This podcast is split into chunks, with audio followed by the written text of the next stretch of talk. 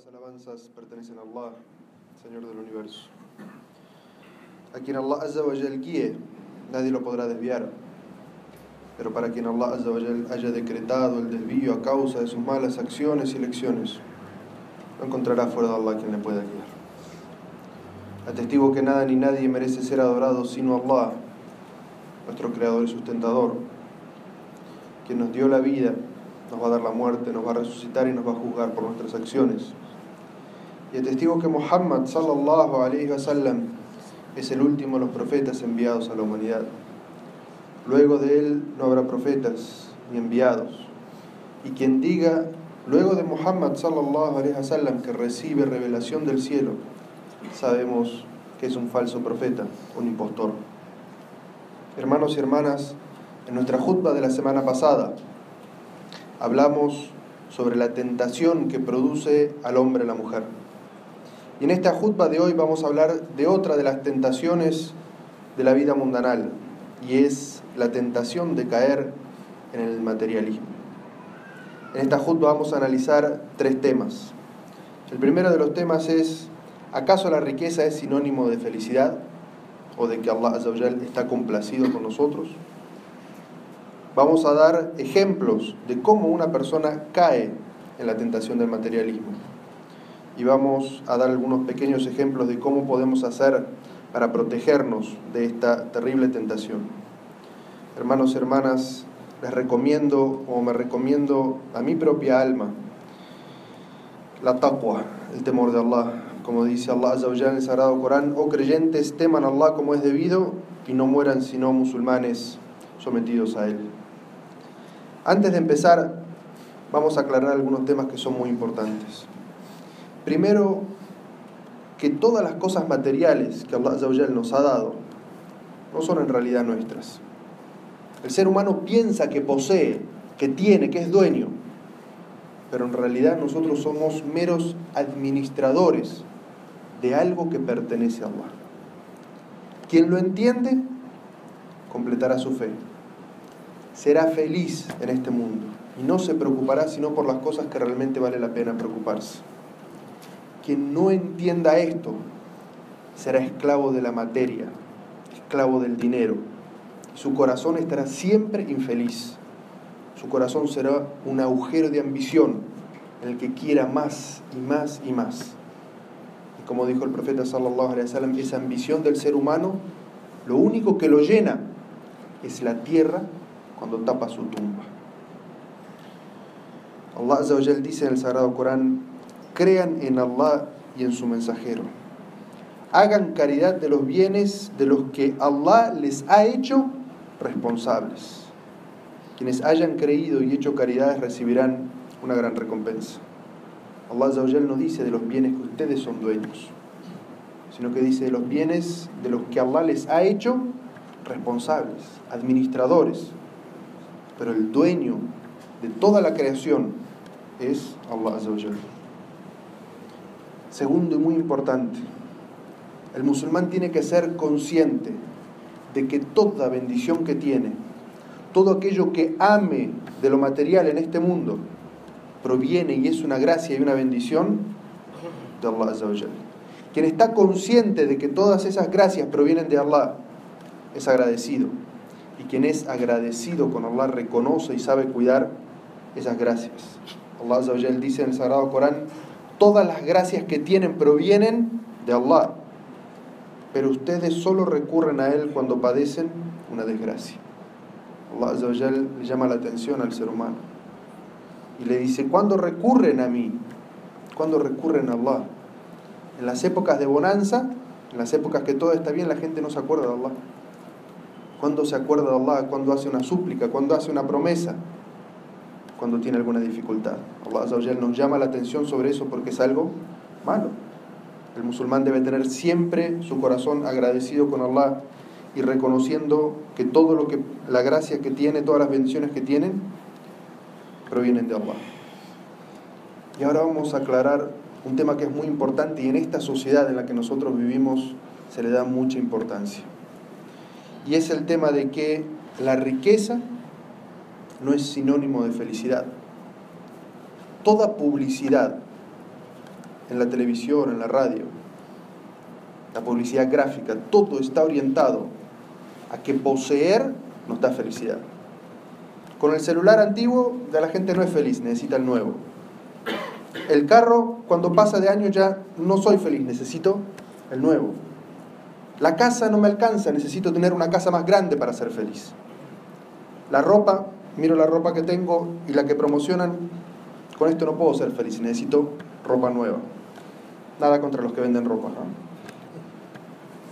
Pero necesito más y necesito más para ser feliz. ¿Y la felicidad qué es lo que me da? Lo material. Eso es lo que vende esta sociedad. Eso es lo que nos quiere hacer pensar, pensar.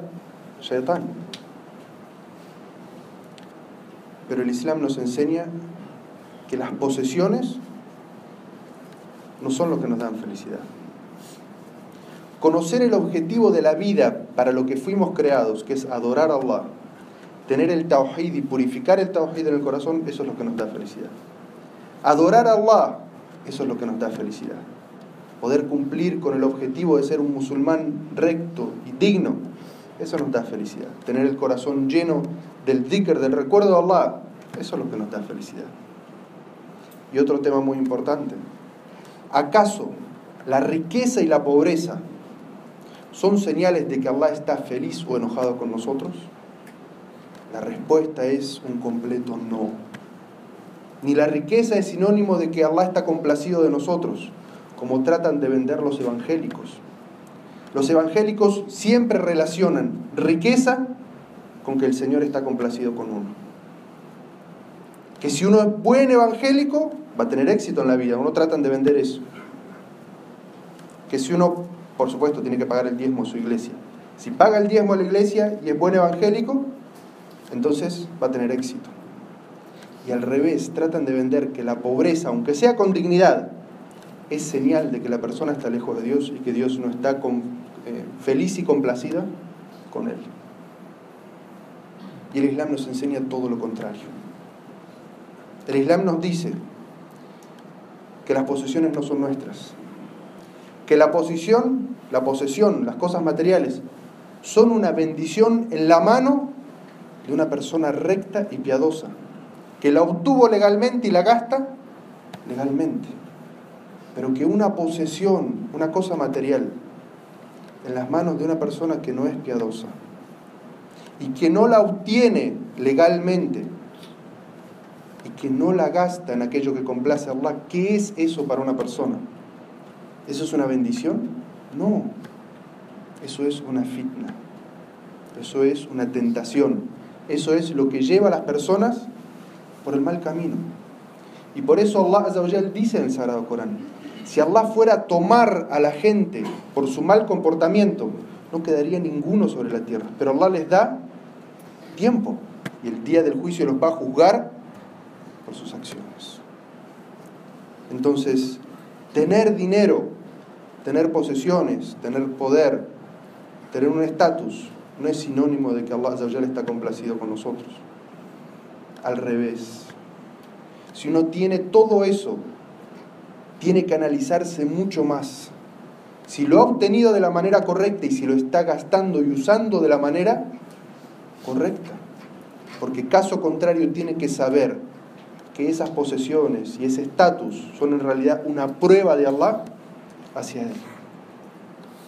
Miren las palabras de este profeta de Allah. Un profeta al que ninguno de nosotros vamos a poder llegar a tener tanto reinado, dinero y poder como tuvo él. El profeta Suleimán, Salomón. No habrá persona en esta tierra que tenga tanto poder y tantas posesiones como tuvo él. Y miren las palabras de humildad que él dice en el Sagrado Corán. Allah nos narra cuando dice, y cuando Salomón lo vio delante suyo, dijo, esta es una de las gracias de mi Señor para probarme si soy agradecido o ingrato. Quien agradezca las gracias de su Señor será, se beneficiará a sí mismo. Pero quien sea ingrato sepa que mi Señor es opulento, generoso. Uno de los seres más poderosos que pisó la tierra, profeta de Allah. Allah le había concedido el poder de manejar los vientos, de hablar con los animales, tener dominio sobre los jeans, tener un reino. Y miren cómo responde cuando Allah le da algo. Esto es una gracia de mi Señor, que Allah me pone para probarme si soy agradecido o ingrato. Lo último, de las cosas, de los conceptos que islámicamente tenemos que tener muy claros es que el Islam no combate la riqueza. El Islam no combate que uno intente con todo su esfuerzo ser rico y millonario en este mundo. El Islam no lo combate. El Islam no es ni capitalismo ni comunismo. Ambos son sistemas creados por el hombre y el sistema islámico es revelado. Pero el Islam pone unas reglas muy claras, éticas y morales, de cómo se puede obtener el dinero, todo el que quiera, sin límite, y cómo se debe usar. Así de claro y de sencillo es el Islam. El profeta Muhammad sallallahu alaihi wasallam, Allah le dio una revelación sobre cuál iba a ser el futuro de su umma. Y si escuchamos estas palabras, vamos a ver qué es lo que nos está pasando hoy. El profeta Muhammad sallallahu dijo: "Toda nación tiene una prueba, pero la prueba de mi nación es contra el materialismo,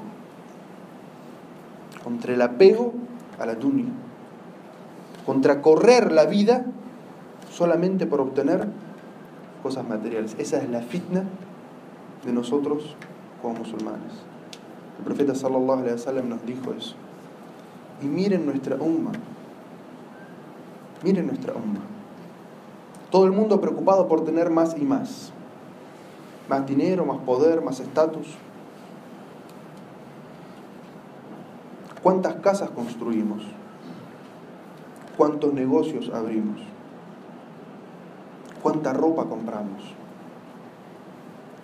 Miren los carros afuera de nuestra mezquita. Alhamdulillah. Pero ¿cuántos hospitales construimos? ¿Cuántas escuelas para enseñar a los niños construimos? ¿Cuántos orfanatos mantenemos? ¿Cuántos niños hambrientos alimentamos? ¿Cuántos estudiantes de conocimiento tiene nuestra comunidad? Lo que debería ser nuestro orgullo. Nosotros tenemos Hofat del Corán, niños no tenemos estudiantes de conocimiento que salgan de nuestra mezquita y vayan a aprender para volver y educar a nuestras generaciones futuras, ¿tenemos? No tenemos. Entonces, ¿dónde están nuestras prioridades? El profeta sallallahu alaihi wasallam nos dijo que nuestra fitna es la fitna del materialismo. ¿Cómo se manifiesta y cómo nos podemos dar cuenta si el materialismo nos está ganando? Si esa fitna que nos dijo el profeta sallallahu alaihi wasallam, esa sedición, esa tentación nos está ganando, nosotros le estamos ganando. Miren estos ejemplos.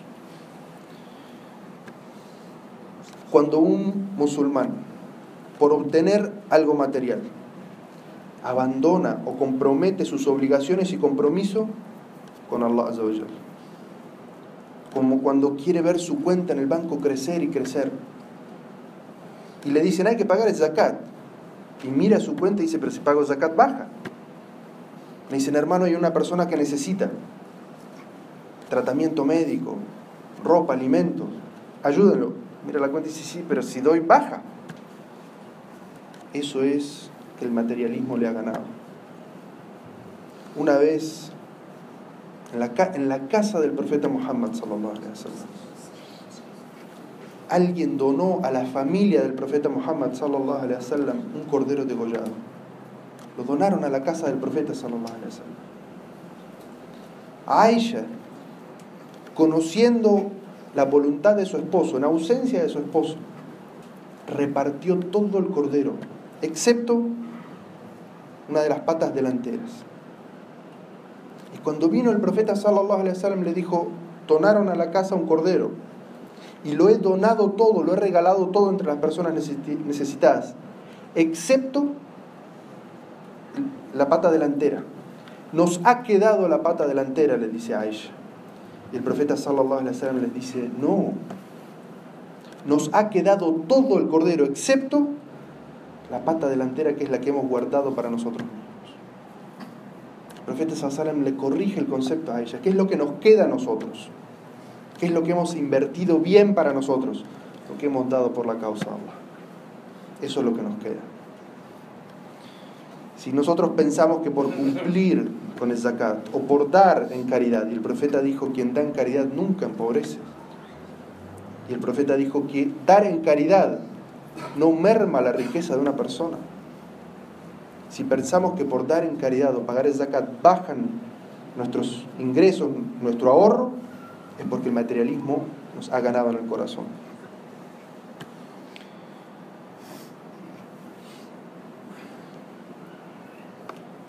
No tener temor de utilizar la usura. No fijarse de dónde vienen los bienes. Y lo he escuchado de varias personas. Es decir, alhamdulillah, el banco me, me aprobó un crédito de libre inversión. Bonitas palabras, suenan bien, ¿no? ¿Qué significa? Que el banco te ha concedido un préstamo usurero, en el que te da una cantidad de dinero y tienes que devolverle al banco usura. No hay ningún bien material en el medio. Es dinero por dinero. Ainu riba, como se dice. Esa es la descripción de la usura, la cual está prohibida por el Sagrado Corán y por la Sunna del profeta Muhammad sallallahu alaihi wasallam.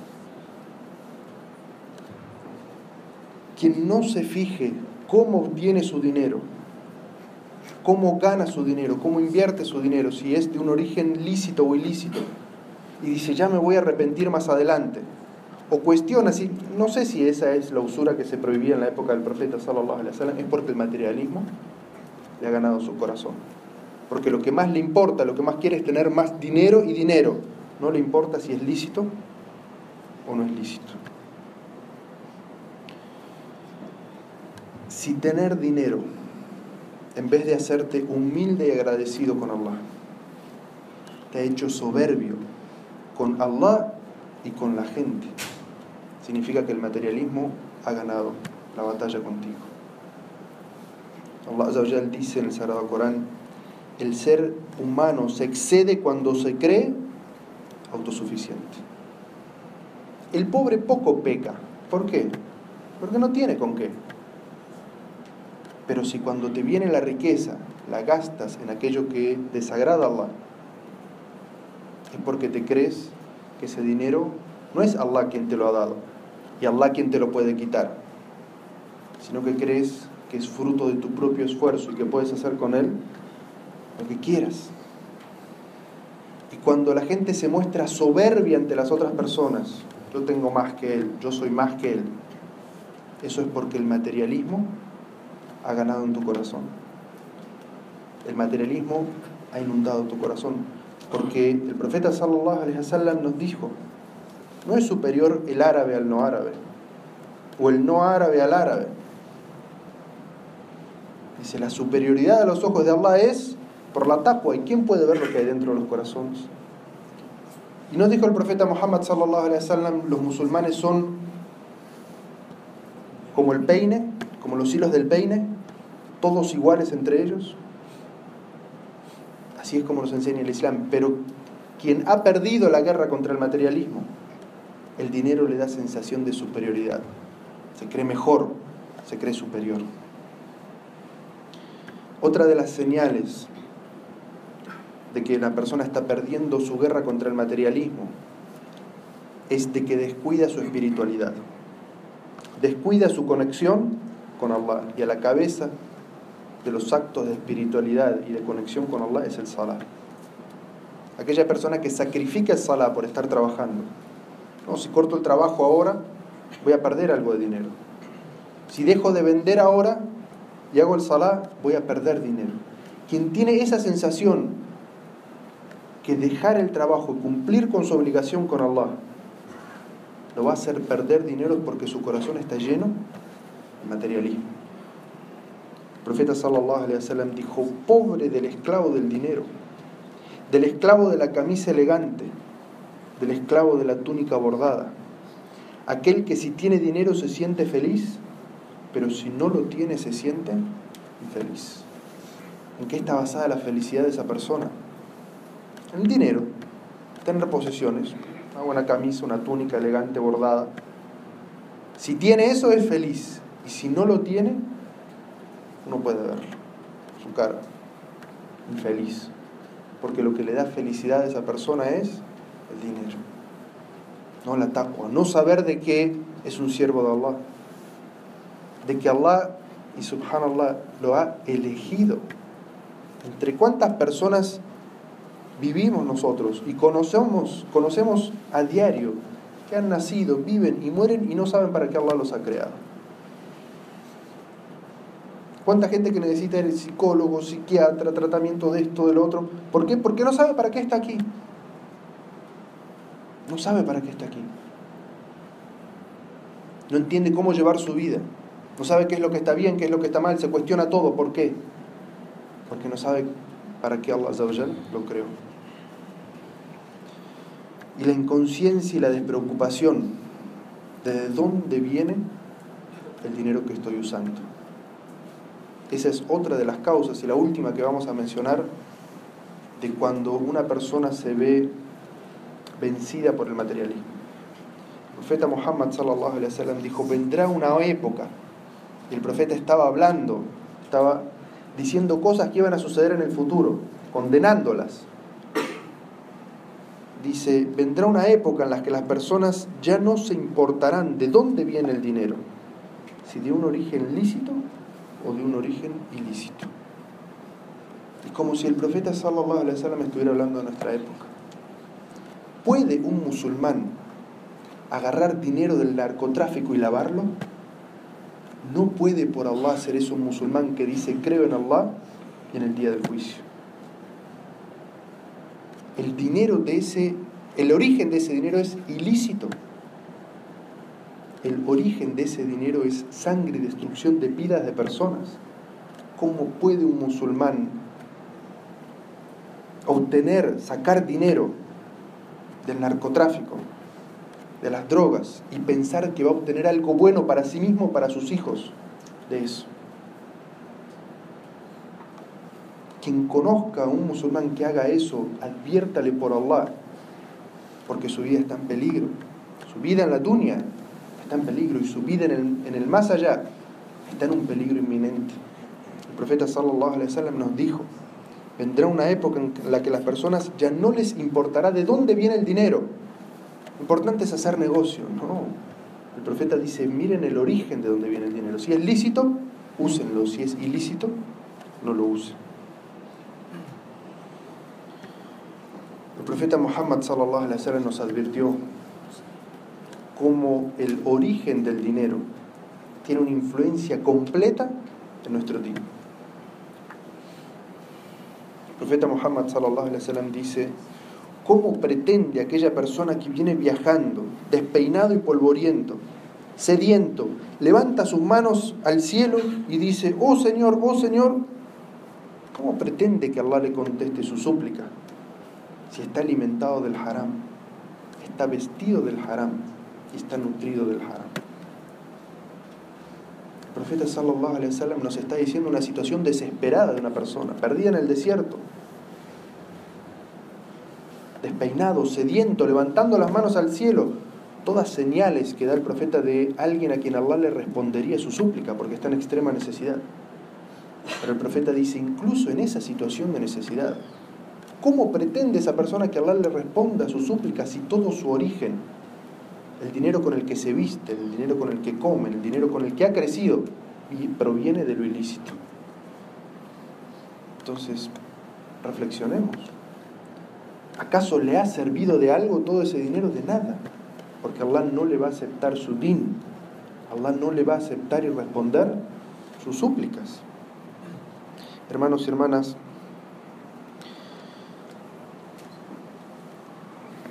dos herramientas de cómo vencer al materialismo. La primera es siempre reflexionar sobre la realidad de la vida en la que vivimos, la temporalidad de la vida en la que vivimos. Hay gente que vive y trabaja como si fuera a vivir 500.000 años. y nunca nadie fuera a preguntarle por sus obras. Pero el profeta sallallahu alaihi wasallam nos dijo, vivan en esta vida como si fueran un viajero que se detiene bajo la sombra de un árbol a descansar y luego sigue a su destino final, porque este no es nuestro destino final. Este es el lugar de paso en el que estamos unos instantes descansando. Y como nos dice el Sagrado Corán, este es el lugar donde sembramos lo que vamos a cosechar en el más allá. Así que reflexionen siempre sobre cuál es nuestra misión en esta vida, cuánto tiempo vamos a estar realmente en esta vida. ¿Vale la pena desobedecer a Allah? Siendo que esa desobediencia nos va a dar un, gusto, un placer muy transitorio, pero que estamos ante un peligro que, de algo que podemos sufrir muchos años. ¿Vale la pena? Unas palabras de uno de nuestros grandes sabios de los Tabeín que se llamaba el Hassan al-Basri dice, conozco personas tan desapegadas del materialismo que no festejaban cuando ganaban algo material, pero tampoco se entristecían si, no lo ganaban o lo perdían. Lo material era tan importante para ellos como la tierra que estaban, la sociedad que estaban pisando. El Hassan al-Basri nos habla de los compañeros del profeta Muhammad sallallahu alaihi wasallam y de la generación que vino después. Ese era el valor que ellos le daban a la dunya, a las posesiones materiales. Era tan importante como el lugar por el que iban caminando. Y esto era porque ellos habían alcanzado a conocer, a ser conscientes de que esta dunya es realmente lo importante. De esta dunya nos vamos a beneficiar de lo que obtuvimos legalmente, haciendo las transacciones que son lícitas a los ojos de Allah y la gastamos en aquellas cosas que estamos comprometidos a gastar. En la manutención de la familia, de los hijos, de los huérfanos, de los necesitados, en la educación de la comunidad, en el mantenimiento de las mezquitas, en los estudiantes. Todo eso es lo que realmente nos va a quedar. Esa es la enseñanza del profeta Muhammad sallallahu wasallam sobre este asunto. Pidan paz y bendiciones por el profeta Muhammad sallallahu alaihi wasallam, quien dijo, quien pide paz y bendiciones por mí una vez, Allah azza le da paz y bendiciones